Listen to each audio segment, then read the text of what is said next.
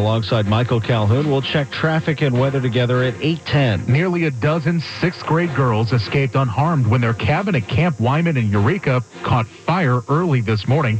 And as Brian Kelly tells us live from the newsroom, smoke detectors and their chaperones are being credited with saving some lives. Brian? That's right, Michael. The smoke detectors went off just after 2 o'clock this morning as fire engulfed the front porch of the cabin where the girls from the Steger sixth grade center in the Webster Groves district were sleeping. The girls tried to get out the front door but couldn't because of the flames. The three high school juniors and seniors who were their chaperones helped them get out the back. Then with the help of two camp staff members, they went to the adjoining cabin and got everybody out of there. The Eureka Fire Department tells me that by the time they got there, the entire cabin was engulfed. They say the counselors did an excellent job making sure everyone got out. There were some tense moments, though, when the girls gathered at the cafeteria after the fire, eight were missing.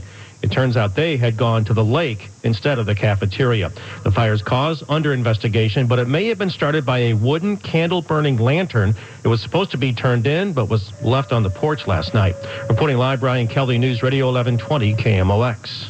More protests planned in the city of St. Louis this morning. KMOX's Brian Feldman is live at City Hall. Brian, what time will they be out there today? Well, Tom, there's actually two different protests taking place this morning, both at 9:30 a.m. One's at 16th and Market. That's in response to the Jason Stockley verdict. Those protesters are also holding an 11:30 news conference right here at City Hall. Now, in addition, another protest at City Hall. This one by the homeless, who say they'll be demonstrating concerns of ongoing discrimination they're facing at the hands of city officials.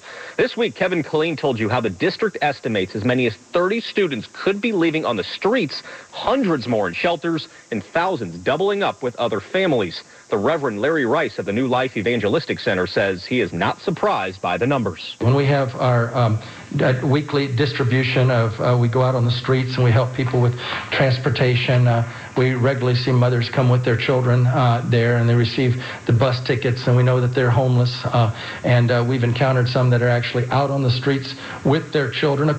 Rice says he's been working since April when City Hall shut down his shelter to make code improvements to the building at 1411 Locust. He hopes to reopen by Christmas if City Hall will let him.